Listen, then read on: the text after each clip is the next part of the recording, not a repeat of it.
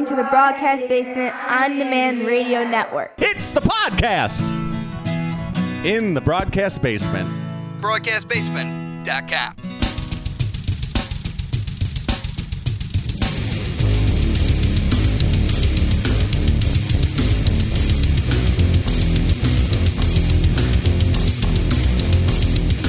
Coming to you from the Windy City Slam Studios in southwest suburban Chicago, this is the Windy City Slam Podcast. Welcome, everybody. Mike Pankow here from WindyCitySlam.com and host of the Windy City Slam Podcast. And this week we have a doozy of a guest. And for the first time, we welcome Chicago wrestling personality WWE Network slash Peacock megastar. He is the dastardly, the nefarious, the not well beloved, but very much hated Frank the Clown. Will be joining us today for a lengthy, supersized, action packed interview coming up in just a little bit. But it was just an absolutely huge weekend in Chicago wrestling this past weekend. And the big show was the Warrior Wrestling Stadium Series this past Saturday, June the 5th. That was at Dave Matteo Field. That's the football field at Marian Catholic High School in South Suburban Chicago Heights. And it was an amazing show. Again, Principal Steve Tortorello, his partner in crime, Eric Hamilton, put together an, another stellar show. And let's take a run through it, shall we? Main event saw the Warrior Wrestling Lucha Championship crown for the first time in a War of Attrition match. And the winner was Aramis, or Aramis, as some people pronounce it. He ends up winning the eight man War of Attrition. Uh, he defeats Arez in the final phase to win the championship. He is the first ever Warrior Wrestling Lucha champion.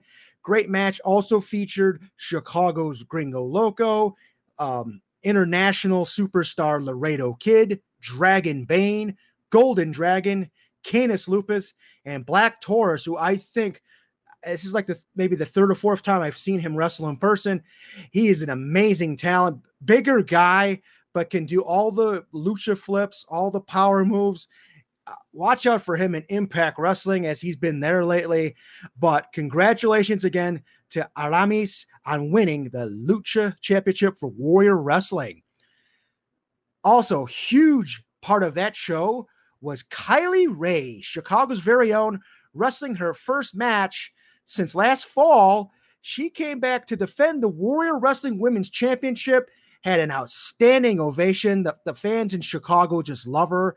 She defeats Holidead with a crucifix pin to retain the title. And I'll tell you, she had probably the longest lines for the VIP meet and greet, and they rivaled Matt Cardona, formerly known as Zack Ryder, who was making his first ever appearance at Warrior Wrestling. So Kylie Rae definitely still very, very popular with the fans, even after being away from the ring for a few months. And great performance by Kylie. And Holidead did a great job as well. Outside the ring, Holidead, very cool, cool person. Warrior Wrestling Championship. Uh, Trey Miguel defeats Lee Moriarty in a very, very technical match.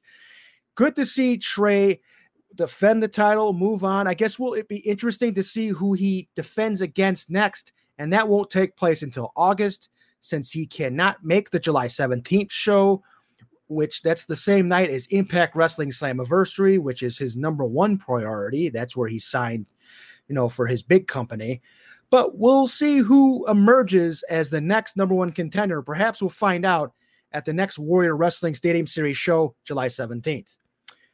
Always ready, Matt Cardona, formerly known as Zack Ryder, like I said. He defeats Sam Adonis in a fun match. Um, great back and forth between the two, two real pros in the ring. Uh, I love Sam Adonis's work, and it was great to see Matt Cardona for the first time on the independent scene. I seen him a couple of times wrestle for WWE. He had a little bit more freedom. I I, I thought he was jacked. He looked great. KC Navarro defeats Cole Radrick. And also, we had Impact Wrestling's knockout champion in a non title match, Deonna Purrazzo, defeating Ray Lyn by submission. And in a hell of a fight. This was awesome. Uh, two local Midwestern favorites. Jake Something defeats Warhorse. And in one of the more underrated matches of the night, we had Beastman defeating Congo Kong in a battle of the big men. And they had some really funny spots during the match. Both of the big guys, Beastman and Congo Kong, as well as referee Dan Perch, um, really, really brought the entertainment in that match. They had a couple of football type spots outside the ring where Perch was playing quarterback behind Beastman center, and then Beastman was trying to pass block for uh for Perch after he snapped the imaginary ball, and then they ran all around the ring. it's really, really a crazy, crazy deal. And that was just it was hilarious.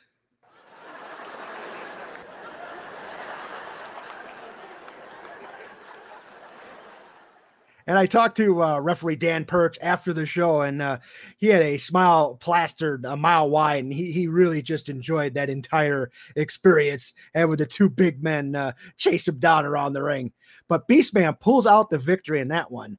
And before we get to what our guest did on the night by crashing the party, let's run through the pre-show matches real quick.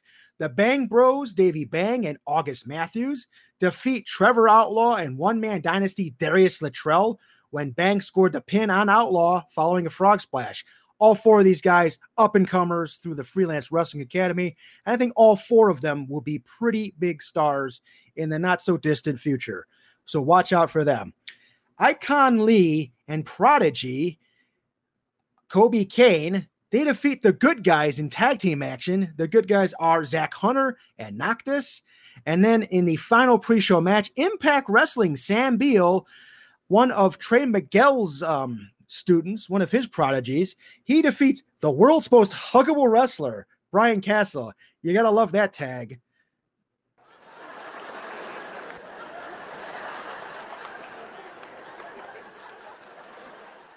Good stuff from all involved in ring at Warrior Wrestling. But they also had a party crasher, and our guest Frank the Clown was indeed that party crasher. Recently, Steve Tortorello announced that Frank the Clown and Robert Ego Anthony were unbooked for that show, but they were welcome to buy a ticket and sit in the in stands and enjoy the action. But initially, Frank tried to barge in on his own without a ticket, got a pri- uh, got immediately ejected from the show. Security took him out. In fact, one of the security guards just dumped him over the ropes. We thought that'd be the last we'd see of Frank. Oh no, Frank the Clown is a resilient little guy.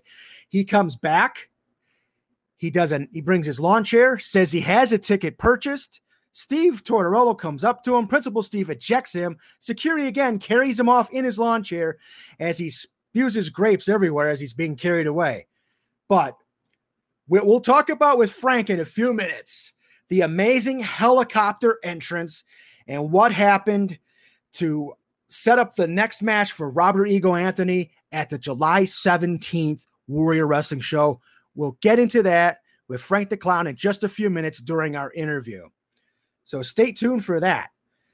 Also, tons of other local action over the weekend. I really want to talk about that as well. POW Entertainment's Summer Explosion at Rumples in Twin Lakes, Wisconsin. That was also this past Saturday night, June the 5th. And congratulations to Scott Spade. He became the new POW champion, defeating Paulie Tomaselli. And in a absolutely sick street fight in the main event, Vic Capri defeats Tyler Sullivan. Basically, Capri blows fire into Sullivan's face, and then he ends up putting him through a makeshift flaming table to get the pinfall. So that was that was a feud long time going. Grudge match. Vic Capri comes out on top. It was crazy match. If you want to see the last couple of minutes of it, there is video on POW Entertainment's Facebook page. Go check that out. One other item from that show BOW defeats Max Holiday, and he becomes the new POW Midwest champion. And POW also returns to action back in the Chicago area Saturday, July the 3rd they will be going south. They'll be at the Bridgeview Park District, and we're definitely going to talk a whole lot more about that show as we get closer. Um, in fact, we may have some guests coming up in the coming weeks to preview that POW show in Bridgeview. So stay tuned for that. Galli Lucha Libre this past Sunday, June the 6th in Villa Park. Aramis, man, that guy's been busy. He comes out with his Warrior Wrestling Lucha Championship and he teams up with Arez and they defeat Gringo Loco and Golden Dragon to become the new Galli Tag Team Champions. So Aramis, busy collecting belts over the weekend, wins championships on both Saturday night and Sunday night. And also in another featured match at Galli, Laredo Kid defeats Black Taurus after Arez interfered. And that sets up Arez and, Torre, and Taurus for the Galli show this Sunday evening, June the 13th. And that'll be at the Berwyn Eagles Club. So check that out. That's one of the main attractions for this coming weekend, which we'll get into more of that in just a couple of minutes. Local news Kylie Rae, who we just mentioned from Warrior Wrestling, she has officially signed with the NWA and she won a tag team match with Taryn Terrell during the NWA's When Our Shadows Fall pay per view. And that was this past Sunday. So the day right after Warrior, she flew down, did that show, and Kylie and Taryn defeated Thunder Rosa and Melina in that match. So good luck to Kylie Rae as she reestablishes a national career in the NWA. And also, congratulations to new Premier Pro Wrestling champion Chase Gosling. All right, now we go ahead and flip to what's going on this week for local events. Zelo Pro Summer of Zelo begins this Thursday night, June the 10th, and that'll be at Ozinga Field in Crestwood following the Windy City Thunderbolts baseball game. The four matches that have already been announced, and I believe this probably will be it because they only go about an hour after the game. Champion GPA defends the Zelo Pro Championship against high flying CJ Esparza. Then we have Laney Luck against Hyon and Mr. Kate against Sky Blue in the second of two women's matches. And also, they're bringing back the Crave Case on a Pole match, which was a popular feature during the Summer of Zelo a couple of years ago, pre pandemic. So that should be a fun night over in Crestwood. Chicagoland Championship Wrestling with promoter John Bullard. They do their TV taping in Michigan City, Indiana this Saturday night, June the 12th. The show is already sold out, but if you are going, this is what some of the matches that are going to be on that card. Shogun Chris Logan defends the CCW Heavyweight Championship against former Impact Wrestling star, the Frogun, D Ray 3000. Now, there's a name from the past from the old Impact Zone. I think, in fact, he might have uh, been on some of those uh, classic Wednesday night pay per views that TNA originally had many, many years ago. Then we have the Ewok defending the Urban Honored Crown against Jay Cross. And this is a match that really caught my eye uh, since I really, really love some of the, the competitors in this match. Country Air, based out of the Milwaukee area, Zach Hendricks and Doc Simmons, they're teaming up with Gunner Brave against the Sin City Playboys in six man tag team action. That match right there has a chance to steal that show. So if you're going, um, check out that six man tag with close attention. Definitely some real talent in that match. Also, this weekend, C3 Wrestling, Saturday afternoon, June the 12th, at the Gene Shepherd Community Center in Hammond, Indiana. And the show is called Guys versus Girls. And now this is Chris Classic Williams's promotion. He was on our show a few months ago to talk about C3. Uh, this is kind of a unique show where it's all men versus women matches. Freelance and Freelance Underground did this um, type of show like two and a half years ago. It was a really big success. Now C3 Wrestling is giving it a shot. Just a couple of the matches on that card, just amazing versus Micah Madrid. And then there's Chris Classic Williams himself, aka Classic Alpha, taking on his wife, Sensational Shay. Should be a fun little event. If you want to check it out, that's Saturday afternoon in Hammond. And also on the national scene, we have NXT TakeOver in your house, Sunday night, June the 13th. That's live on Peacock. And in the main event, Karrion Kross defends the NXT Championship, a five way match against Adam Cole, Bebe, Johnny Gargano, Pete Dunne, and Kyle O'Reilly. That match is 100% fire. And NXT always brings it. So I'm definitely going to be watching that show Sunday night on Peacock. All right, folks. I know I've been talking like crazy, and we're going to be talking a whole lot on this supersized episode of Windy City Slam with our guest, Frank the Clown. Coming up next.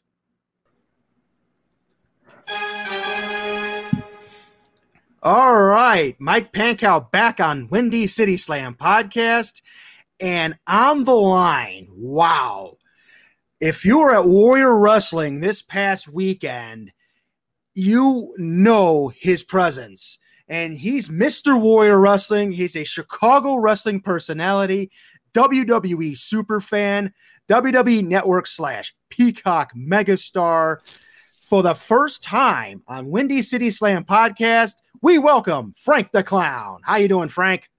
I'm doing okay considering that was a it was a good intro. wasn't a great intro, but it was a good solid intro. You hit the main points, you threw Peacock in there, which is very important because all my footage and stuff from the past is now on Peacock.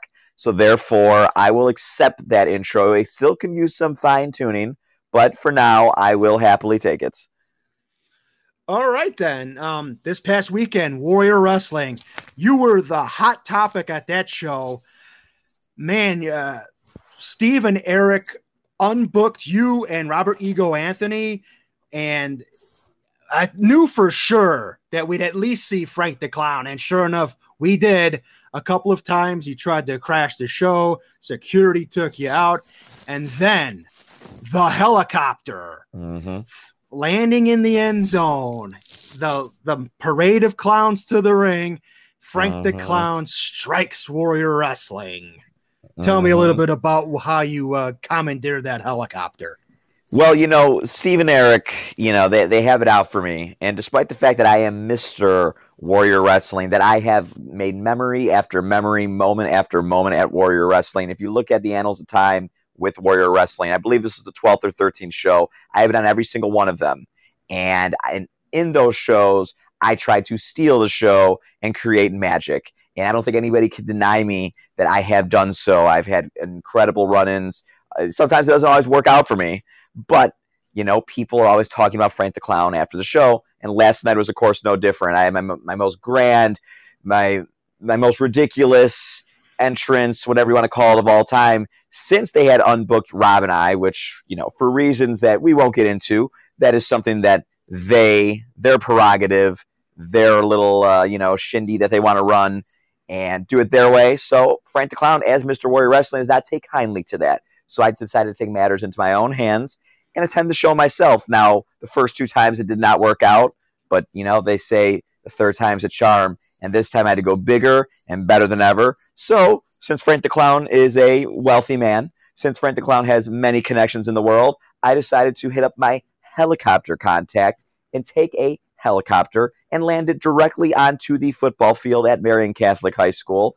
And it is something that is, as far as I know, has never been done before at a live wrestling show. Well, someone said Ric Flair did it, you know, 30 years ago. Whatever, that doesn't count. Charlotte Flair did it at WrestleMania and that was not a live landing. That was pre-taped. The Shield had done in London again a pre-tape, not live. But you know what Frank the Clown does? He does things live. He does things in the moment. So I had that pilot, a good friend of mine, circle around the field.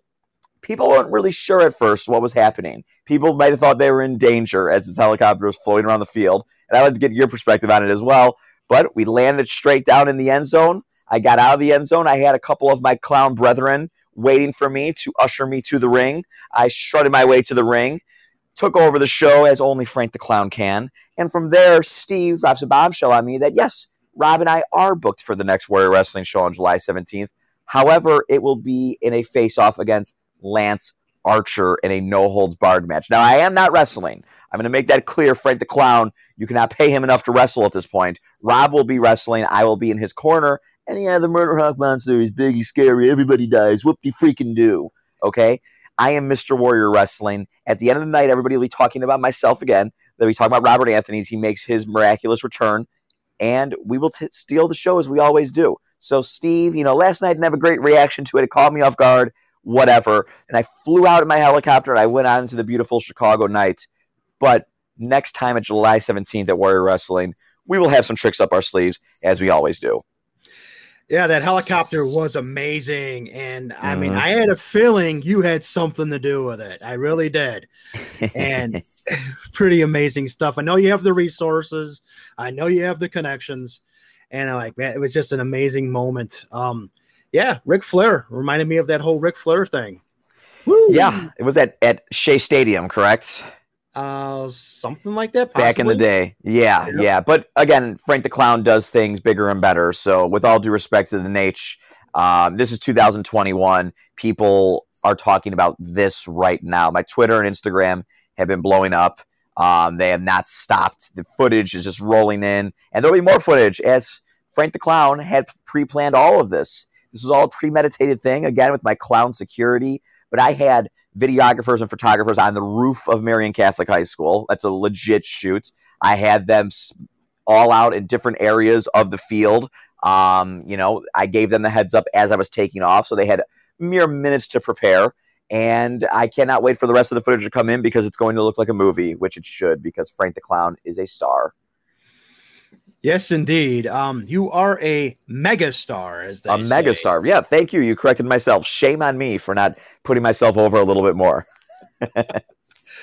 So this match on July 17th, um, Robert Ego Anthony's a great wrestler, a longtime veteran, tough guy, probably the best shape of his life. Yes. But again, it's the murder hawk, Lance Archer. So what happens if he puts Rob down for just a few seconds and he starts coming after you? Are you going to have additional backup? you know, potentially, may I may or may not have. I always have a plan, Mike, and I, and and beyond that plan, I have another plan, and I may even have a third plan beyond that. I am always well prepared. You've seen in the past, you know, I always am a step ahead of everybody. So this time will be no different. Now, Rob is a great wrestler, like you said. He's in the best shape of his life. He is he is just he's massive. He he's a, he keeps growing. I'm like Rob, you are pushing 40 years old. This isn't natural. Are you on the gas? And he's like, No, I'm not on the gas. I'm like, Okay, great. but um, but uh, but yeah, you, here's the thing. Frank the Clown is quick. Frank the Clown can scurry away if I need to. The Murder Hawk Monster is he 6'7", 300 pounds. I, I don't. He doesn't strike me as somebody that is fast. So if he wants to chase me all around the stadium, he can do so, and then he'll get counted out. Oh, it's no holds barred. Dang it. Well, whatever. I'll chase him all the way out of the stadium, and they'll have to stop the match and move on with the show because Principal C will be panicking that the show's not moving fast enough. So uh, again, I, I'm, that might have been a plan of mine right then and there that I just divulged and I shouldn't have. But I have ultimate faith in Rob. We'll put together a foolproof plan to put down the Murder Hawk monster once and for all. And you know, maybe Jake the Snake Roberts will show up, and I'll have to put him down as well. So who- knows? But at the end of the night, it's going to end with people talking about Frank the Clown. Now, if Jake does show up, are you afraid of snakes? uh, potentially. Um, but you know, as Frank the Clown does not show fear, Frank the Clown will not give in to snakes or any antics. I will do what I have to do to get rid of a snake and make sure it doesn't come anywhere near me. Now, um, Lance Archer, you know, he, you know, even if he can't catch you on his feet, he was a high school quarterback, and I'm sure he has a pretty big arm. So if he could pick up a football, he might be able to nail you with a football. Look, he's no Matthew Stafford, the quarterback of my beloved Los Angeles Rams. He, Oh. you know, it's been a long time. Lance is pushing 40 himself. He, you know, the arm might not be the same as it used to be. So, and again, I can weave, I can bob and weave through the field and, and roll. And, you know, if he wants to get a football and try to gun me down, he can. But uh, I'm, I'm not too sure about that. I'm not confident in his abilities or lack thereof. I know you brought up Matt Stafford and the Rams. We'll definitely get into the Rams a little bit later in this interview. Yes. Um, so you've been a part of Warrior Wrestling since its inception, which you've mentioned. Uh, that moment though, where your girlfriend's father, Mick Foley, wanted to mess with your manhood and set you on fire. I mean, did that just put the fear of God into you? So you know, it's, it's it's a touchy subject because that was a couple. It was about two year, a little bit approaching two years ago now, and for us to air that dirty laundry in the middle of a ring in front of a sold out, jam packed crowd. I mean, that was one of the hottest crowds I can remember. Um, it, it wasn't it wasn't a good night for Frank the Clown, unfortunately. Like I said, at Warrior Wrestling, I people wind up talking about me after, but it doesn't always necessarily work out according to Frank the Clown's plan.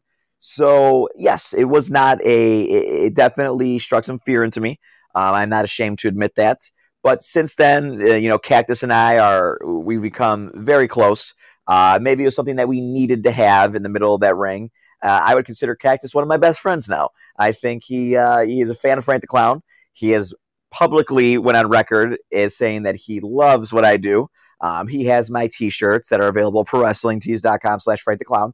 He is uh, he is a good man, and uh, I don't know if you guys got to watch his A and E biography from last weekend. Uh, it was incredible. Uh, Frank the Clown is not in it, but you know it, it is what it is. It's not about Frank the Clown, but um, for once, it's not about Frank the Clown. But yeah, it, it, was something I think we needed to have. We needed to kind of you know hash out our grievances with each other. And yes, he got the better part of me. I did escape before he could do any damage to my testicular area. But um, you know, if, if Frank the Clown and Cactus ever share a ring together next another time, I think it'll be as allies rather than uh, enemies. Yeah, and uh, speaking of Mr. Foley, uh, Holy Foley, which is on Peacock and the WWE Network internationally, uh, you had a little bit of a role in that show, and I can tell early on that Mick wasn't a huge fan, and you had to really work hard to win him over, to yeah. get to take Noelle's hand, yeah. and all that. What was the experience like being on that show and just trying to, you know, kind of win his approval? Oh man, it was quite the experience. I mean, that was it's been five years now. We started filming, I believe, in April 2016, which is crazy to me that it's been so long. Um, it, it was reality television is interesting, you know, without getting too far behind the scenes. You know, it's it, it doesn't necessarily always go the way you plan it to go. Um, you're you're not really in control of your own fate on the shows, so to speak. So um, yeah, it was it was a really great experience. I'm glad we did it. If I had to do it all over again, I would have maybe done things differently or tried to have done things differently. The story that was kind of presented to me um, was not so much reality as so much, um, and the payoffs that were going to maybe happen for me at the end of the season. Um, I was led to believe one thing, and things ended up different. So, you know, it wasn't my show. It's not called Holy Clown or whatever. It's Holy Foley. So I understood that I was a, a secondary character on the show. Um, but I really was not supposed to be on the show as much as I was. I was actually only slated for, I think, like two episodes initially. Some things changed. I'm also good in front of a camera. Um, the producers and everything really liked me. I wound up being on eight episodes of the 10. So um, I, I, worked myself into a bigger payday. But, uh, but yeah, it was it was super fun. Um, it was super frustrating at times too. There um, there's instances where you know you you don't know what's what it's going to air, what's going to air once it starts. You don't see a you don't see like a cut ahead of time when when it debuts on the W Network at the time. That's the first time I saw it. It's the first time we saw it, mm-hmm. and you just don't know how they're going to make you look. You don't know what's going to hit the editing room floor. And there's so there's one funny instance where want to say it was like episode four or five. I've only I've only watched them once through. I have not watched them since. Um, but there was an instance with um, Noelle and I go to her training, and Enzo Amore shows up there as a surprise. So it was actually a legitimate surprise to us. We knew something was coming, but we didn't know what. And then he comes barging through the door, and that's something they do on reality television. They'll they'll put you in a scene, they'll surprise you with something to get a natural reaction out of you, and then you react to that accordingly.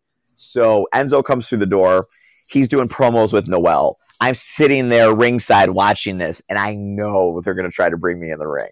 So I'm already in my head promo, promo, promo, promo, and I know I'm.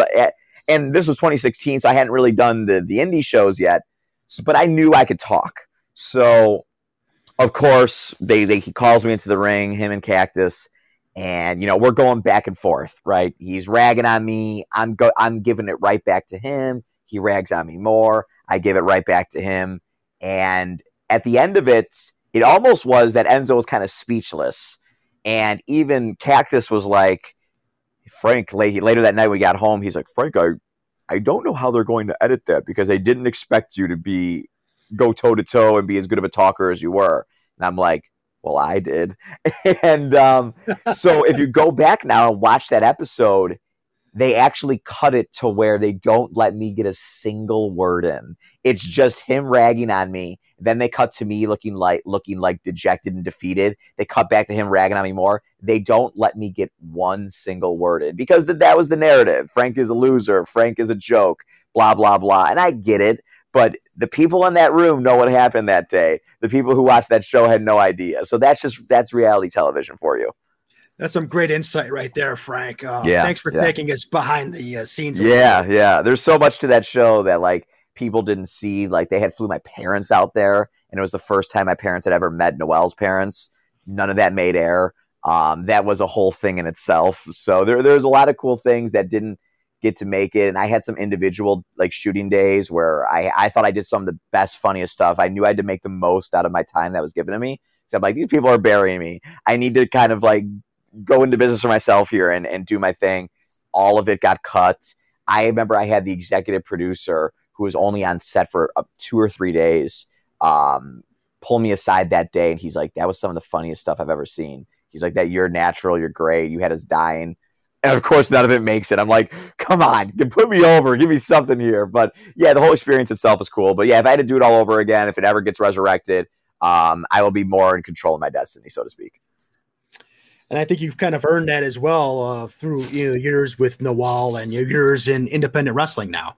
Yeah, yeah. It's been it's been five years since that show, so a lot has changed. You know, at the time, Noelle and I had only been really together for about two years at that point, so it hasn't been super long. Now we're pushing seven years, and I've now you know got a good amount of indie stuff under my belt. I've done a lot of cool stuff since then. My confidence has grown, of course. I think my following and everything has grown. Uh, my star has grown, so to speak. But uh, but yeah, so if that ever does, you know, get resurrected in in some form, um, you know, I'll, I'll definitely be it'll be more hands on with me. Going back to Warrior Wrestling and, and and some of the other stuff you've done, like freelance and all that, it seems like there's a commonality, but, but both you and Val Capone work for all those companies. And you guys have had a bit of, con- of a contentious relationship over the years. And in fact, when she was on our podcast last year, Oh boy, of she course. said something. She said something about wanting to kick you in the face. Yeah. So, what's your uh, retort to that? Well, I don't think she can get her leg up that high. First and first and foremost. Um, secondly, Val is what I would like to deem as a stupid woman. Uh, she thinks she knows it all. She thinks she's so cool that she represents all of Chicago and the Midwest with her commentary, blah blah blah, and ooh yeah, blah blah. You look at me, I'm Val, and I I, I like roller derby, and I love everyone. I'm so nice. No, screw that. Okay, Val Capone has had it out for Frank the Clown since day one and, and for no reason. Oh, because I, I was mean to her a couple times. Well, sorry, I don't have time for peasants like Val Capone. So, as far as I'm concerned, Val is nothing to me. She gets on commentary, will bury me at every opportunity she can get, but she's just jealous, like everybody else is jealous. They all want to be Frank the Clown, they can't. She's sitting on the sidelines watching me as I'm in the ring because I'm the star of the show. Nobody's paying to hear Val Capone talk. Nobody's paying to see Val Capone perform. But you know who they are paying to see? Frank the freaking clown. Okay. Now you have been making your imprint on a lot of organizations lately, and the latest being Zelo Pro. Uh, recently in Milwaukee at WrestleFest, you came out, and now Trevor Outlaw is now a Frank the Clown guy. So how did that happen? Considering the relationship you guys initially had, where he accidentally shot himself in his own nuts. So here's the thing about the the promotions and independent promotions everywhere and promoters. They don't want Frank the Clown until they want Frank the Clown, until they need Frank the Clown. Everybody thinks, "Oh, we don't want Frank. He's he's he's bad to work with. He's difficult. He's he's a mark." But then they see what Frank the Clown brings to the table, whether it's flying in on helicopters or having grand door entrances, cutting the best promos on the show because nobody on the independent scene can actually cut a good promo. It, it then they want Frank the Clown, and I love when promotions then reach out and they're like, "We would love to bring you in." And Zelo Pro was one of those. For many years, they were not interested in Frank the Clown. They had nothing for Frank the Clown until I decided they're going to have something for Frank the Clown, and that is Trevor Outlaw with me.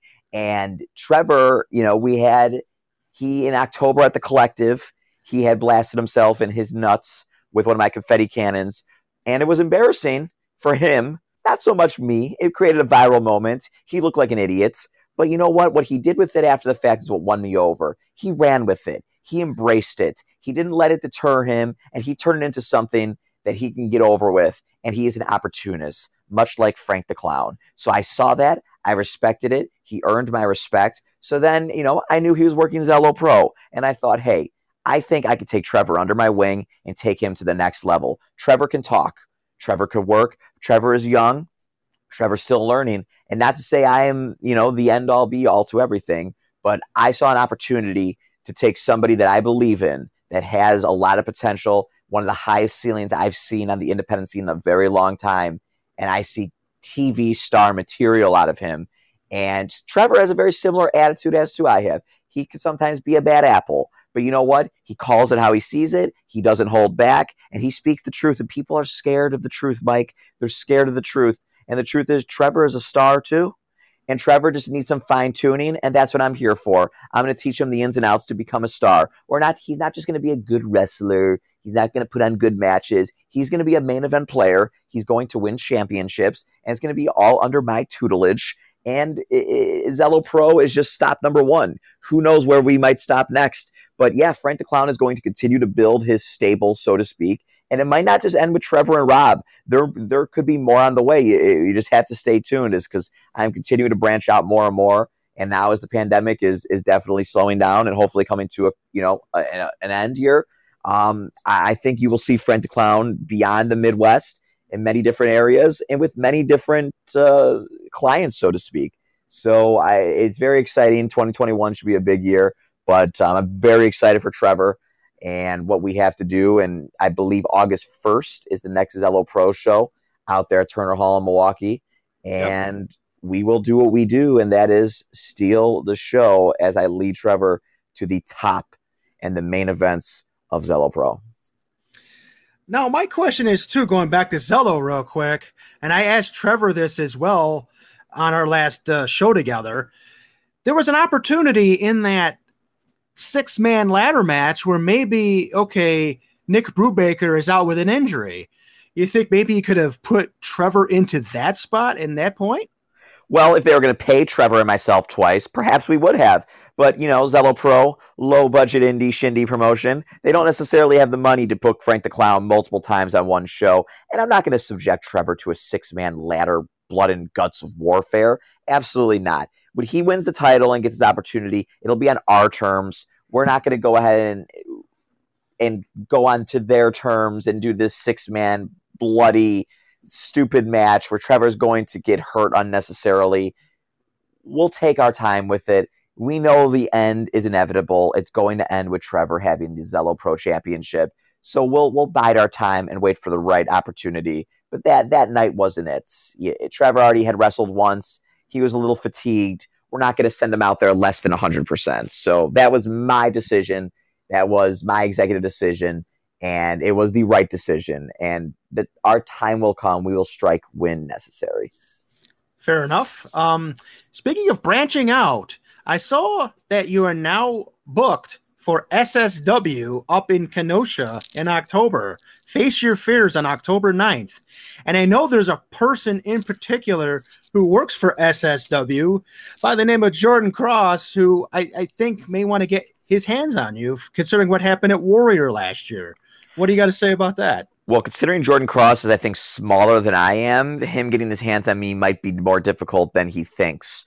Uh, yeah, he, you know, we, we gave him a little beat down at Warrior last year. It was a wrong place, wrong time kind of deal. He decided he wanted to step up after I made an open challenge for a fight, he wanted to make a name for himself off the back of Frank the Clown. Well, guess what? Um, that didn't work out for him too well because he had a lot of welts on his back and on his sternum and on his chest to prove it after we, you know, just lashed him with this kendo stick over and over. So now he wants me to come to his house, Kenosha, Wisconsin, for SSW on October 9th and I don't know exactly what he has in store for Frank the Clown, but also he doesn't know what Frank the Clown has in store for him. Because again, Frank the Clown is always one or two or three or 10 steps ahead of the game. So I'll be there on October 9th, and whatever Jordan thinks he's going to do, little Jordan, you know, he's he, maybe he has daddy help him out or whatever it may be.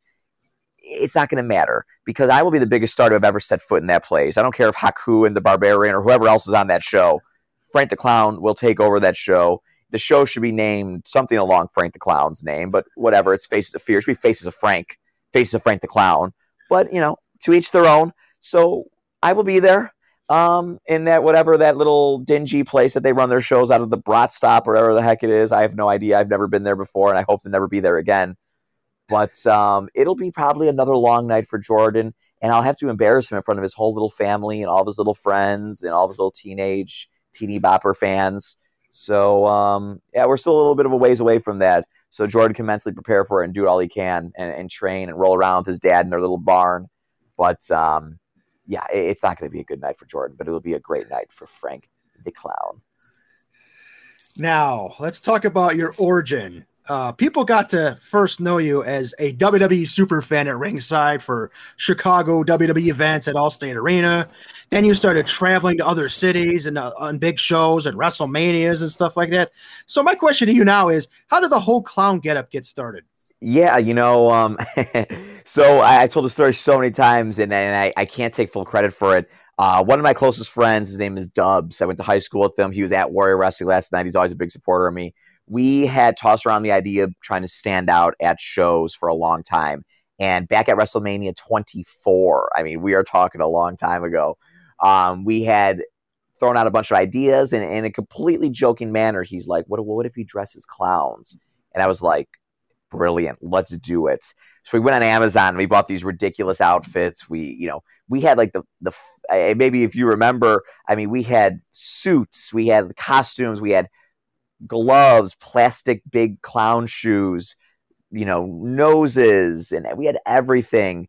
And the first event we had ever done was in Grand Rapids, Michigan in 2008. I remember the exact date, May 11, 2008, because I'm a dork and we had drove up to an ECW and SmackDown taping over there. The trip there in itself was a story. I ended up having a flat tire. It was a big issue in itself. It was it was, it was so hot out. I remember we ended up making there with very little time to spare. We had front row, and it was a hit. Um, everybody, I mean, because you see two clowns that are decked out in the crowd sitting front row. They're impossible to ignore. And what's funny was the first person to ever give us a reaction was was, was CM Punk, um, who has now grown to be a legitimate friend of mine. Um, and, and, and we were losing our minds at the time. And he was, you know, he gave us this look when he was posing the turnbuckle, like, what the hell? And um, from there, like, we had interactions with Batista. Oh, God, he hated us. And it was just such a hit that night with not only the performers in the ring, but also the fans. And really, we only intended to be kind of a one time deal. And then we're like, we got to keep doing this. So then we did, you know, the Allstate arenas. We'd march around the Allstate arena before the show and we would drive around with clown music outside the parking lot. and um, what's funny was we used to buy, you know, seats to be right on the camera, first or second row, and we wanted to be on TV all night. WWE had caught on to this pretty quickly and would then proceed to move us to the hard cam side off camera. And it didn't sit well with us. Um, they would take care of us in other ways because of that. But then, um, you know, from there on out, Dubs had only went to the shows. He did it for maybe a year or two with me, and he kind of faded out of it and grew up. And I didn't grow up. So I continued to just branch out and travel more and more. And I was going to shows, 40, 50 shows a year. I was at every pay per view, pretty much every Raw that I could get to with a car or any big Raw that I deemed I should fly myself out for. Um, but again, they would always move me off camera. Know, and uh, I would always be in what was deemed the clown seats uh, to WWE. They would be all the way at the end of the front row on the hard cam side. So you'd always see the back of my wig, but you never see much more of me than that. So they thought I was too distracting. Vince McMahon himself uh, did not want me on camera. I was one of a very short list of people that he would try to get off the camera. And this is a shoot. This is a real thing. Um, I was told by numerous people in production. And, you know, it showed because, again, they would move me immediately. As soon as they would see me anywhere within camera range, I was gone. I was to the clown seats. And um, and what's funny was actually the the only one of the few times I was not moved was I sat front row television side in Des Moines, Iowa for a Raw back in 2016, 2015, or I'm my dates myself, 2014. No, 2013. My God. And uh, it was a long night for Frank the Clown yesterday. You must forgive him. But uh, in 2013, I went to Des Moines, Iowa for a Raw, and Triple H opened the show with a promo talking about Daniel Bryan, and everybody loves Daniel Bryan. And he compared them liking Daniel Bryan to the fans liking Doink the Clown. oh, he's cute, he's fun, and but he won't last forever. He's not a main eventer. And he said, you like Doink the Clown, didn't you? And he pointed right at me. They had shot me on camera, a tight shot, which they never ever do. I believe Triple H had already planned out that he's going to use me in his promo, which is why they didn't move me because he opened the show. And actually, lo and be known, lo and behold, that was the night that Noelle had tweeted me for the first time. She saw me on television. That was the first time we'd ever spoke, and that the rest was history. So um, the clown thing had its has its benefits, but um, but yeah, it, it's I was going to shows for years, and really like 2010, 2011 was was my heyday. Which sounds crazy. That was 10 years ago. I was going to that whole run of punk um, the whole title reign. I was there for every step of the way. Every big match I was there for, and um, and yeah, I've been every WrestleMania since WrestleMania 22 in Chicago. I uh, I've been every Royal Rumble the last probably 10 years or so. Most Summer Slams, the big four pay per views, I always made it out to. But I have a ton of wrestling chairs, the pay per view chairs in my garage, more than anybody should have but uh, but yeah, and that kind of you know obviously spiraled itself into me becoming an actual character in the ring. But uh, yeah, I, I came from humble beginnings back in 2008, and now we're in 2021, and I have been painting my face and putting on a wig for 13 years. And I don't know if that's sad or awesome, but it depends on who you ask. Maybe a little bit of both. Hey, I I am so glad too. Uh, that was a perfect segue to my next question, which I might not even have to ask now about yeah. how you and Noelle met, and you just kind of threw it in there with the Triple H promo and and the Twitter thing. See? I think that's awesome. Frank the Clown is always one step ahead of you, Mike. One step ahead Absolutely. of everyone. But uh, yeah, to even dive in a little, dive in a little bit deeper about that. Um, I had never been to Des Moines, Iowa before. I have never been to Des Moines, Iowa after. It was just a random occurrence, and it's just one of those things where the universe lined itself up I had a friend and almost more so an acquaintance, somebody that I have barely spoken to probably since then, who basically reached out to me and said, Hey, I have an extra front row seat to Raw in Des Moines. This is like two days before. She's like, Do you want to go? And basically, she reached out because she knew I was within driving distance and that I was crazy enough to get in my car and go. And I was like, uh, yeah. So I drove out there, and me and the Brock Lesnar guy, I conned him into driving out there he um, he didn't sit with me. He got his own thing, but I sat with um, it was it was my friend Val, not Val Capone. Oh, God no, another Val. Um, and we had sat front row TV side there, and again, I I was like, I'm, we're gonna get moved, Val. We're gonna get moved. She's like, oh, it's fine, it's fine. And we didn't get moved. And I was like, this is really unusual. I remember saying that, like, this is really weird. And then Triple H opens the show. He does this promo. They put me on television. And I'm like, that was like, I'm like, this is so weird. And of course, like at the time I'm marking out, you know, Triple H puts in his promo. I'm like, this is awesome. Um, and you know, that whole night I'm getting texts and tweets. And then I remember getting a tweet after the show, and it was from Noelle. And Noelle at the time did not have a following. She was 19, 18 years old. Or no, she was she was 19 and um, so she was young she she was just the girl that was in beyond the mat when she was a kid she had maybe like 1500 followers on twitter put in perspective now, she has like 200,000 and on Instagram, she has a million. So like she, nobody knew Noelle beyond just from beyond the mat. Um, so she tweets me after the show. I remember walking out of the venue there in Des Moines. I look at my phone. I remember looking at the tweet and she tweeted, I always wondered who that clown was at WWE shows. And now I know it was Frank the Clown. You worked that wig, Frank. And I looked at my phone. I could tell you exactly where I was. If you brought me back, I could tell you exactly where I was. I turn to Brock Lesnar guy and I say, "Oh, Mick Foley's daughter has tweeted me. She's pretty hot." I'll reply. I mean verbatim. That's what I said. and I reply back to her and I say, "I worked that wig for you, Noelle. I worked that wig for you." And it kind of caught fire a little bit on the internet. Yeah, I'm I'm a smooth criminal. And it kind of caught fire on the internet a little bit. And we had proceeded to go back and forth on Twitter for a couple weeks then. Um, and we were exchanging some, I guess, flirtatious tweets. And from there, I slid into her DMs. I asked her for her number, in which she said no. She then said we should DM for a little bit on Twitter as it's the quote unquote in between stage. And then it only took me about another 24 hours to then obtain her phone number. Um, and then from there, we had texted, FaceTimed, whatever, for I would say the better part of six months. Um, I had then flown out there as part of my Royal Rumble 2014 trip which was in Pittsburgh. Uh, the last appearance of CM Punk, which is a whole story in itself. Um, I went to the Raw in Cleveland the following day, and the following day after that, the Tuesday, I flew out to New York. I surprised her. I had planned it with her best friend, and um, yeah, the like I said, the rest is history. So we um, we had read WrestleMania 30 in New Orleans, which is an incredible trip. Uh, after that, and then from there, we decided to give this thing a go. And uh, she has not gotten sick of me after seven years, which is uh, a testament to her. And here we are. So um, we had it's it's a crazy, crazy story. There's a lot of stops in between there, but just from where nobody has that story. Nobody has that unique of a story. And when we tell it to people who aren't wrestling fans, it's kind of hard because I'm like, oh yeah, I was I was dressed as a clown, and she noticed me dressed as a clown, and this and that. But um, there's a lot of people that played a role in that. Triple H, um, the WWE production guys, um, a man named Steve Rubin who works in WWE. He's like the the I don't even sell, him short here, but he's the guy who basically is in charge of the live events as they're happening. He would be the one that would always move me off camera. For that night, he did not move me off camera. Um, CM Punk, I would not have went to that show if it was not for CM Punk. He knows that, and so there, there's a lot of factors that go into it. So, um, and and here we are, seven years later. We're we have a beautiful relationship, and she's great, and um, very fortunate and happy. And wrestling's a weird thing, but if I had it not been for this face paint and this wig, who knows how my life would have turned out right now. So, in, in a way, CM Punk is kind of a matchmaker. Yeah, yeah. I mean, really, he is. Uh, you know, because really, I was going to shows. Cena and Punk were my two guys. If they weren't on the show, I probably wasn't going.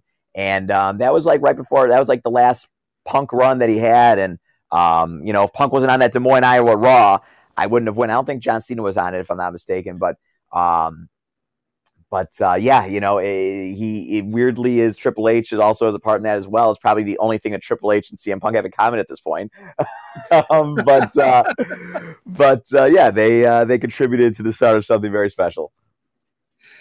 That is a great story, Frank. And uh, this is probably going to go down as the longest uh, interview in Windy City Slam podcast history, but I'm just having so much fun with it. So we're just going to roll on for another few minutes. Yeah, and I'm a, I'm a rambler. I'm very wordy. You know, Frank the Clown loves to talk, so uh, I could talk all day.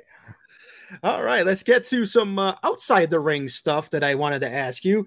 You have like this amazingly large Funko Pop collection. And I collect pops. I've sold pops. I've bought pops. I probably still have maybe 50 or 60 pops, but you have probably thousands. And yeah, I was going to say you're only about 1,500 behind me.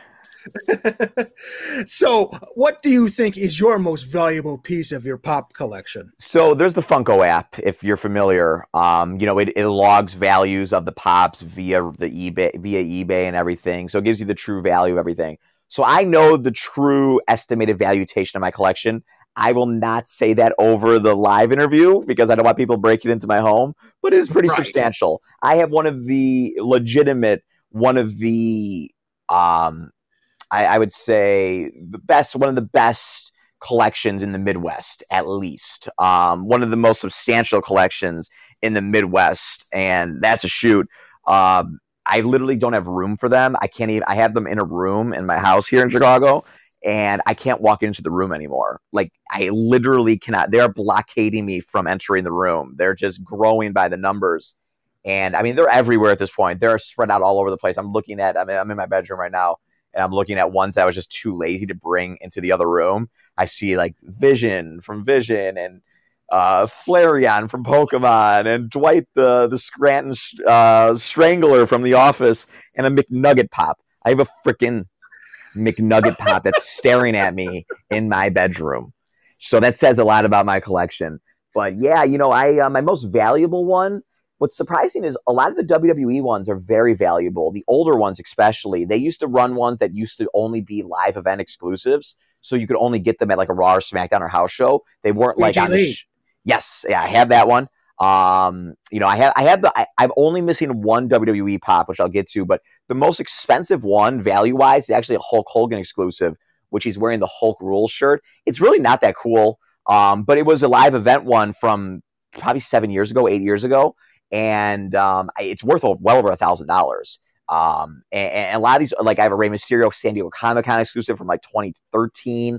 That's only a limited amount of pieces. The AJ Lee one, uh, CM Punk Hot Topic exclusive. The only one I'm missing is a John Cena WWE event exclusive, which he's wearing a green hat. Again, it's not that cool. It's just him wearing a different colored hat and a different like jeans or jean shorts. And um, that one's pushing a thousand bucks too. But I just I haven't had the chance to. Dogs are barking. The dogs are Yes, they barking. are. They, they hear me talking about Funko Pops. They're like Funko Pops.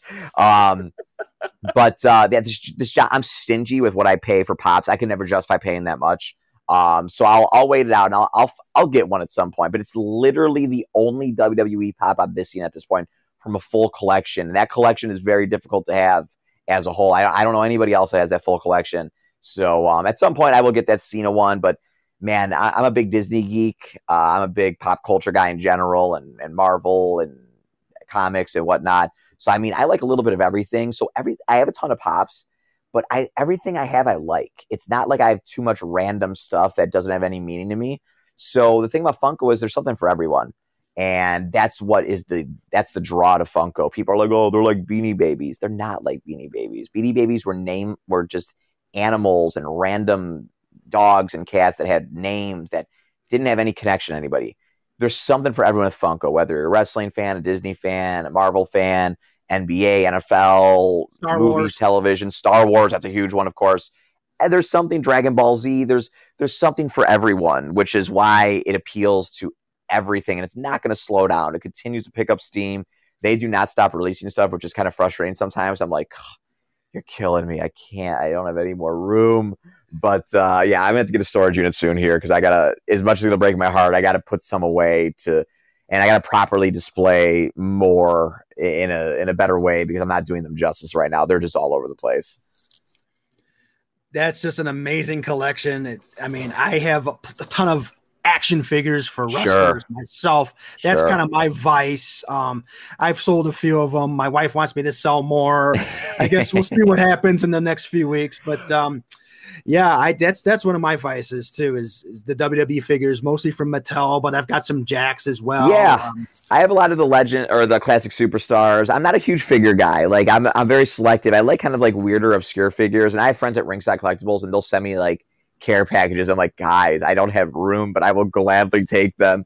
Um, so like super like you know, I actually have the um the AEW Cody and Jericho, the Chase from Series One, which are worth Oh, nice. obscene amount of money right now. Um, so like I like getting like you know early series ones or ones that are special that stand out or certain exclusives. So, but I do have a lot of the classic superstars Jakks. The Mattel stuff, I have. It, it just depends. I, I I'll pick and choose different things.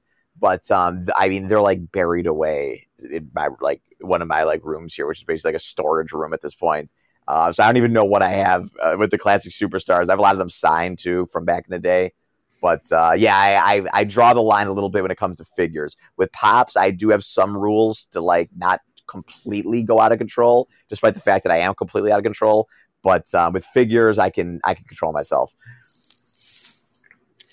Yeah, uh, collectibles can just uh, just kill our wallets and kill our credit cards. Yeah, I've always been a collector at heart, so um, I, I I love doing it. It brings joy to my life. And another um, passion of yours is professional sports teams. And Yes, being from Chicago, I know you're a huge White Sox fan. You like Yes. the Blackhawks, the Bulls too. Yep. But in the NFL, and this is where I have a little bit of something with you. You're Yeah. a Rams fan and not a Bears fan. Now, tell me how and why is that? Well, I mean, who actually wants to be a Bears fan? Come on. I mean, let, us get real here. The Bears have had minimal success for a long time. Now, mind you, I, I so I've been a Rams fan for about 20 years. You know, I'm 30.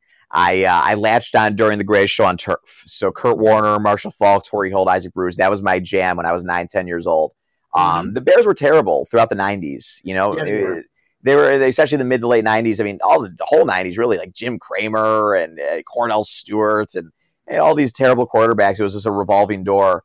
They weren't a fun team to watch, and but the the Rams were the St. Louis Rams were in, in during those Super Bowl years. And as a kid who was young and impressionable, I was like, I love the Rams. Like they're scoring 40 points a game. They're throwing the ball over the field. They have Hall of Famers all across this team, especially on offense. Um, and Kurt Warner, Orlando Pace, like I said, Marshall Faulk, Isaac Bruce, Torry Holt. That's five Hall of Famers on one side of the ball. Um, I, I would say that's I don't even know if that's ever been done in in the history before. There might be some defenses and stuff, but it's hard to imagine an offense had five Hall of Famers at once on that team. And they were just so fun to watch. And really, I just latched on then early. And from that point forward, little did I know that the Rams were going to be terrible for pretty much all the 2000s.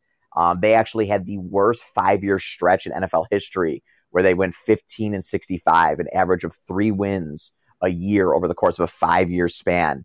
But I stuck with them and I was going to games in St. Louis. I would hop in my car and drive down the morning of. Um, it was, you know, a quick three and a half, four hour drive. I loved going down there. It was a lot of fun. Even if the teams weren't good, I still had some of the best times of my life at the Edward Jones Dome there in St. Louis. Um, mm-hmm. But then in 2016, they, they made the move to LA. People were like, what do you think about that? I'm like, honestly, it doesn't really make much of a difference to me. Like, yeah, I can't just hop in my car and drive down the morning of. But, you know, I, like, they're probably going to be a better team in LA because players want to go to LA. Players want to play in LA. It's an attractive destination. So, and, and what do you know? Um, two years in, they hire Sean McVay, who is my the angel who was sent from the football heavens above to come down, and descend upon my life. As Rams fans had watched horrible football for so many years, we, like the Bears, had seen a revolving door of quarterbacks from anywhere from Kyle Boller the Jamie Martin, names that people don't even know. Oh we had Ryan Fitzpatrick God. in his early days. Um, it, you know, it, it was a rough time. It was a very rough time, but I stuck with the team and it paid off. And that's the biggest thing about sports is that like the lows of the lows are awful, but they make the highs of the highs feel so much better. Um, so since the Rams have moved to LA, I've seen two NFC West championships. I had watched them go to a Super Bowl in which they didn't win, unfortunately, but I was at the game. Um, I had went to I had been to every playoff game that the Rams had had in this McVay era. So I was there and they won the conference title in New Orleans, which is one of the greatest sporting events, the greatest sporting event of my life. Um, whether people, that was a controversial game um, with maybe a no call that helped the Rams get to the Super Bowl. Uh-huh. But um, it was, uh, hey, the game, that's football for you. So maybe we got our karma in the Super Bowl where we didn't win. I don't know. But the fact that I got that moment um, in New Orleans, it was Noelle and I who were there. It was the loudest sporting event I'd ever been to. It was nauseating. Um, it was so loud. We had such horrible headaches afterwards. Noelle's sensitive hearing as it is, she had earplugs in and was just really uncomfortable the whole game. And the game started off as a nightmare. Um, it was 13 nothing Saints in the first quarter. The Rams were clearly rattled by the noise. I was like, oh, of course, this is going to happen. This is going to be a nightmare. They come back, they win it in overtime. I, I'm not an emotional person. I am not ashamed. I cried my eyes out like a little baby. Noelle had never even seen me like that ever. Like they kicked the field goal to go to the Super Bowl. I completely broke down. It was like because it was 20 years of being a fan and it all culminates in that moment to like go to the Super Bowl. It was so special and to be on the road in this hostile environment and um, it was just super I mean it was just so cathartic and therapeutic to be able to have that moment and um, it, it, to me is the best day of my life. Um, that night I went out with one of my buddies, Stephen Amell, um, who's also a Rams fan. We went out with him and his wife and a couple other Rams fans. And we took to the streets of New Orleans and we were celebrating in our Rams gear. And it, it was just a great night. And, you know, the Super Bowl is a, you know, as terrible as it was, they lost. They didn't even score a touchdown. It was 13 to 3 one of the most boring Super Bowls of all time. Probably the worst um, one I ever remember. You know what, what was interesting is like it was a really good football game in terms of like if you like old school gritty defensive football and like a chess match, it was a good football game on the surface, but it hurts that the Rams had every opportunity, being the number one offense in the NFL that year, to then only score three points. And the boy genius Sean McVay just got out coached by Bill Belichick. There's no other way around to say it. Um, he admits it. But the experience of being at the Super Bowl, and I was sitting on the Rams sideline, I was three rows off the field. Um, it, it was man, that whole week, the parties that we went to, it was one of the best weeks of my life. That and that whole month because I went to the divisional round game against the Cowboys in LA. Then we traveled out to the conference championship. We had went to the Royal Rumble in between, which was in Phoenix, and then we went to the Super Bowl. So it was a crazy, crazy month. But uh, I'm really looking forward to the Rams this year. I know I'm rambling. Your listeners right now are like, we don't care about the LA Rams, but uh, but the Rams have a date week one with the Chicago Bears uh-huh. to open SoFi Stadium. Um, I will be there without a doubt. I've been every week one or home opener for the last I want to say eight or nine years. Uh, I would not miss the opening of SoFi, that's for sure. But the Bears fans travel well, so I know there'll be a lot of Bears fans there. and um, it will inevitably be a disappointing night for Bears fans uh, because you probably will be trotting Andy Dalton out to the field because Justin Fields might not be ready. And the Rams are the number one defense in the NFL last year. Now we've added Matthew Stafford, who I actually was a Jared Goff guy. I believed in Jared Goff, but Jared Goff was frustrating to watch. He had cost us games single handedly. Matthew Stafford will not cost us games single handedly, and he could do more than Jared Goff. So that's a huge upgrade as it is. That's kind of what we've been missing as a playmaker at the quarterback position. Uh, the rest of the team is is is Super Bowl ready. Um, I believe they have the second best odds to win the Super Bowl behind the Buccaneers right now in Vegas. So they believe in them. I believe in them. Um, but the Bears are in for a long night, and Andy Dalton, if he makes it past Aaron Donald, maybe Justin Fields gets a, a call even before then. So uh, we'll see. I'm hoping they just go ahead and throw Justin out just there. Just throw him out there. It's 2021. Yeah. You know, know, you, you, yeah. You made the move. You moved up in the draft. Justin Fields. I mean, just go with it. He's the future quarterback. Andy Dalton's going to be here for a year. Right. And another note for you too, Frank, just to let you know, Matt Stafford has kind of been handled pretty well by the Bears in the past, though. So I know that, yeah, yeah. But here's the thing: he wasn't on great teams for a very long time. His defenses on the Lions were notoriously normally terrible. Um, yes, he had weapons and a, normally a good offense with Calvin Johnson or whoever else, Kenny Golladay in Detroit, but he's now with Sean McVay, and it's like the perfect match made in heaven. That's that was Sean McVay's guy. They went out and got Stafford. That that was who they wanted. They didn't mind what they had to give up. It was a steep price, but you know they're in win now mode. The Rams are not the team to wait around. They don't value draft picks like other teams do. They'll trade their draft picks for superstars. Uh, Jalen Ramsey, um, Brandin Cooks, when they did back a couple years ago. Um, you know, they, Marcus Peters and Ndamukong Suh, they're not with the team anymore, but they sold out for Super Bowls. They made it to the Super Bowl, didn't win, but it's a formula that works. Like, yeah, you might have to rebuild in five years or whatever it is when Stafford is gone. But until then, you, you got to go. You got to go for it. When you have Aaron Donald, who's the best player on the planet, the best football player on the planet, of all positions on your team, Jalen Ramsey, the best corner in the NFL, bar none. You have a great wide receiver core, Robert Woods, Cooper Kupp. You had DeSean Jackson, who hopefully can stay healthy. Uh, you have a really good offensive line, young running backs, Cam Akers. You just have a great team all around. So that quarterback position was just what was holding us back. Even though Jared Goff could win games, he he was the weak link. So now you have a Pro Bowl quarterback who has proven himself, who we might have not have seen the best of Matthew Stafford yet. That's the thing. He's not really old. He's 32. Um, he doesn't. People say he's injury prone. He just gets banged up. He doesn't really miss games. Um, I, I just think that the Rams are going to be a real force this year. And I, I mean, I looked at the schedule. Now it's a 17 game schedule. I ran through it. Yeah, I'm biased, but I try to be objective. And I, I saw 13 win schedule, and that that should put them as the one or two seed in the NFC. Which you know, I think anything less than that's going to be a disappointment. So hopefully everyone stays healthy. Um, and I agree with you with the Bears uh, for the Windy City listeners. You know, just just roll with the quarterback. The best way to get experience is just to be out on the field. And yeah, you take the bumps as they come.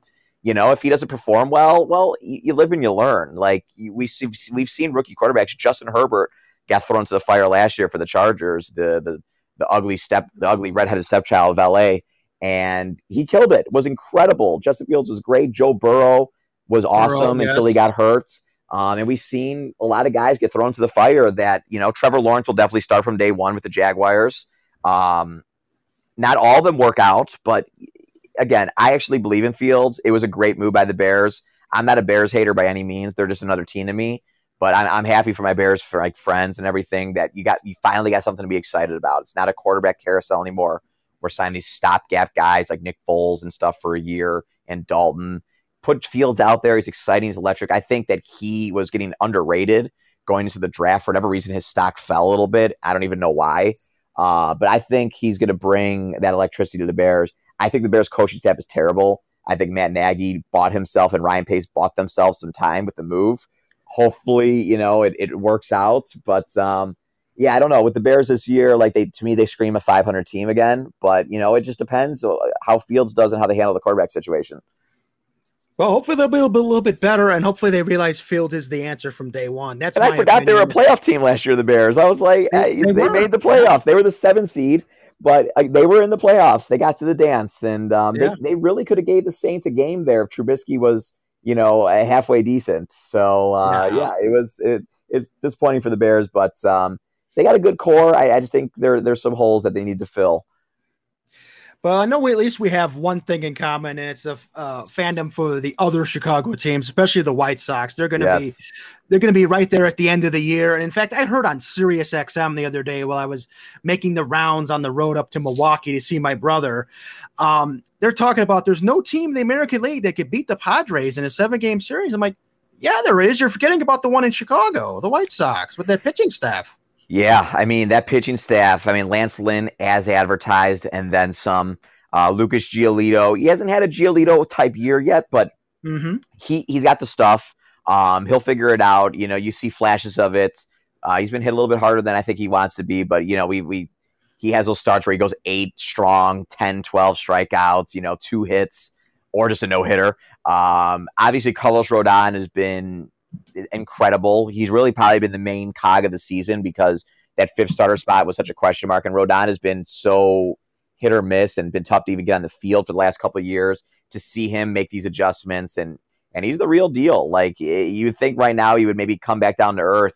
He got hit hard, I think, a little bit in one of his most recent outings, but even when he's getting hit hard, he's still having quality starts. So you know, and, and again, you got Michael Kopech, who's incredible um, just waiting in the wings to be in the rotation. But the rotation itself is so good, there's not even a spot for him right now. Who are you going to take out of the rotation? If you got you got Cease, who's been great. You got Rodon, who's been incredible. Keuchel, who's just super solid. Um, Giolito obviously was the ace, and then Lance Lynn, who's been the best pitcher on the staff and one of the best in the American League. So Kopech is like that guy out of the pen right now who can give you two, three innings and just blow you away. You got Crochet who's blowing guys away. Um, the rest of the bullpen, like Bummer and Marshall, have been a little disappointing, but Hendriks has been awesome. And the White Sox offense, it's been they're not hitting home runs like they were last year. But here's the thing: they're they're in first place comfortably. I believe they have the best record in the American League. Um, and they're missing two superstars in Luis yes, Robert and Eloy Jimenez. So when they come back in August or September, no need to rush them. Have them for a playoff run like the Cubs the one year with Schwarber. You just yep. wait you bring them in, and you're just going to add now basically, you know, 60 home runs in a full season into your lineup at, at least in the middle of that lineup where, you know, our outfield right now, we're starting Billy Hamilton, who's a fun story, but he's not an everyday starter. Leury Garcia, who's been pretty bad all year, he's not an everyday starter. They're utility guys. Um, even like, you know, Adam Eaton, who I'm okay with, you know, you and Adam Engel, who hopefully will come back soon. But when you throw Eloy and Luis Robert into that lineup, in the playoffs wow. in September and October. yeah. And with that pitching, I mean, and this is not a one year deal. We know, Mike, like this is the next five years at least. Yeah. And we knew it was coming. We hoped that these the prospects would pan out, and they made the right moves in free agency and stuff too, getting Keuchel, getting Lance Lynn, getting Hendriks, um, Yasmani Grandal. Like, you know, they're built to win. They're going to win World Series. It's not a matter of you know, if they will, it's a matter of how many. And um, even last year was a little disappointing the way the season came to an end, but we all knew that they were going to take that that leap, and it was disappointing to lose, you know, Luis and Eloy, but they haven't missed a beat still, and uh, that's what's scary about them. They're going to be even stronger down the down the, you know, down the home stretch. Incredible conversation with Frank the Clown, and before we let you go, um, promote your social media and any upcoming shows you'll be appearing at. Yeah, absolutely. So you can find me at Frank WWE Clown on Twitter and Instagram. Um, I, I, always say this in interviews. I'm trying to get it changed to just remove the WWE because I am I'm an independent clown who doesn't need no big WWE behind me. But um, but yeah, Frank WWE Clown on Twitter and Instagram. That's where I'm most active. I'm a big Twitter guy, more so than Instagram. But um, but I'm always lurking. And uh, yeah, I got a pretty busy schedule coming up. I'll be at Warrior Wrestling on July 17th. I'll be at Zelo Pro on August 1st. And here's the thing about Frank the Clown you never know where I might turn up. Um, I got a lot of stuff kind of cooking in the kitchen. I don't like being one of those guys who's saying, like, stay tuned, but I'm going to be that guy that says stay tuned because, like I said, Frank the Clown is going to have a big year in 2021 and moving into 2022 because COVID really kind of hurt my momentum a little bit. Um, back at freelance, you know, Robert Anthony and I were, were hitting on all cylinders we were about to win that freelance championship one way or another, and we were selling out Logan Square Auditorium, and then COVID hits. So I have a gripe to pick with COVID. I have a bone to pick, and now that's coming to an end. I got to pick up right where I left off, And with Warrior, they allowed the Stadium Series, so I got to hold that momentum over the summer last year. But now I'm going to carry it over. And Frank the Clown, he gets out of bed for two things and two things only it's main events and world championships. And I see a lot of those in my future coming up here. Awesome, Frank. Thank you so much. Uh, we'll definitely have to have you back on at some point down the line to promote more shows. Absolutely. Just make sure my check clears. Absolutely. Thanks, Mike.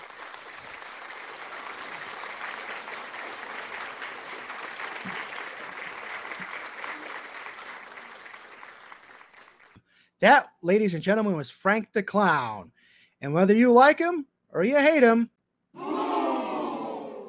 yeah, got to give the guy some credit for being entertaining. He's a heat magnet, he's everywhere, but he's also taking some hits. I mean, he, he gets beat up that Joey Janela match, uh, which we didn't even talk about from last year's Warrior Wrestling, with, that where he and our Robert Ego Anthony got flipped through a table as Joey Janela jumped off the goalposts at Warrior Wrestling last fall. I mean, this guy knows how to entertain, whether he's getting his butt kicked, whether he's spewing venom through the mic, you you name it. Frank the Clown is an entertaining dude, even if you don't like the guy. All right. Now, that was an action packed show. Next week, we will preview Freelance Underground show at Church Street Brewery in Itasca with a special guest coming on with a Windy City Slam podcast for the very first time. He played Division One basketball at UIC about a decade ago, and now he's one of Freelance Academy's fastest rising students. Joining the show for the very first time, the One Man Dynasty, Darius Luttrell. See you next week, everybody.